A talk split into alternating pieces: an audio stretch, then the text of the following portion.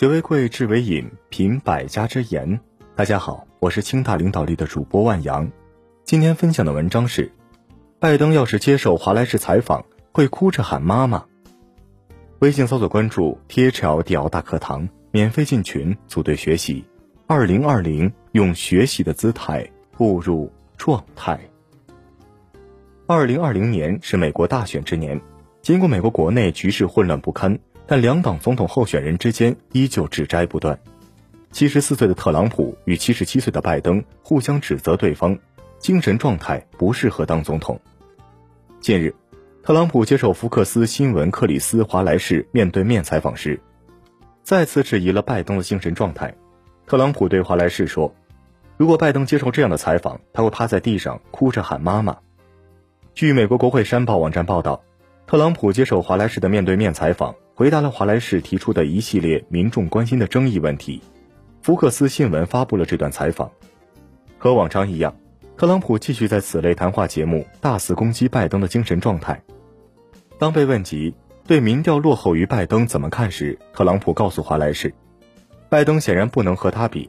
让拜登像这样坐着接受采访，他会趴在地上哭着喊妈妈，他会说：“妈妈，妈妈，请带我回家。”特朗普表示。到头来，这个国家不会想要一个虚弱的人，他很虚弱，他精神虚弱。另外，特朗普还称，拜登在疫情期间露面过少，变相质疑了拜登的身体状况。让他从地下室走出来，四处走走。我一天要发表四五次演讲，我要接受你们的采访，我要接受最恶毒的杀手的采访。他们恨透了我，他们恨死了我。他们可以问我的任何问题，但我都能给他们一个恰当的回答。特朗普说。当华莱士问特朗普是否认为拜登年事已高时，特朗普说：“我不想这么说，但我认为拜登不能胜任总统一职。要当总统，你必须敏锐、强硬，还要有很多其他的特质。但拜登甚至都不从地下室出来，拜登甚至不知道他还活着。”不过，华莱士在采访中告诉特朗普，有民调显示，百分之四十七的受访者认为拜登精神健康，有能力做总统。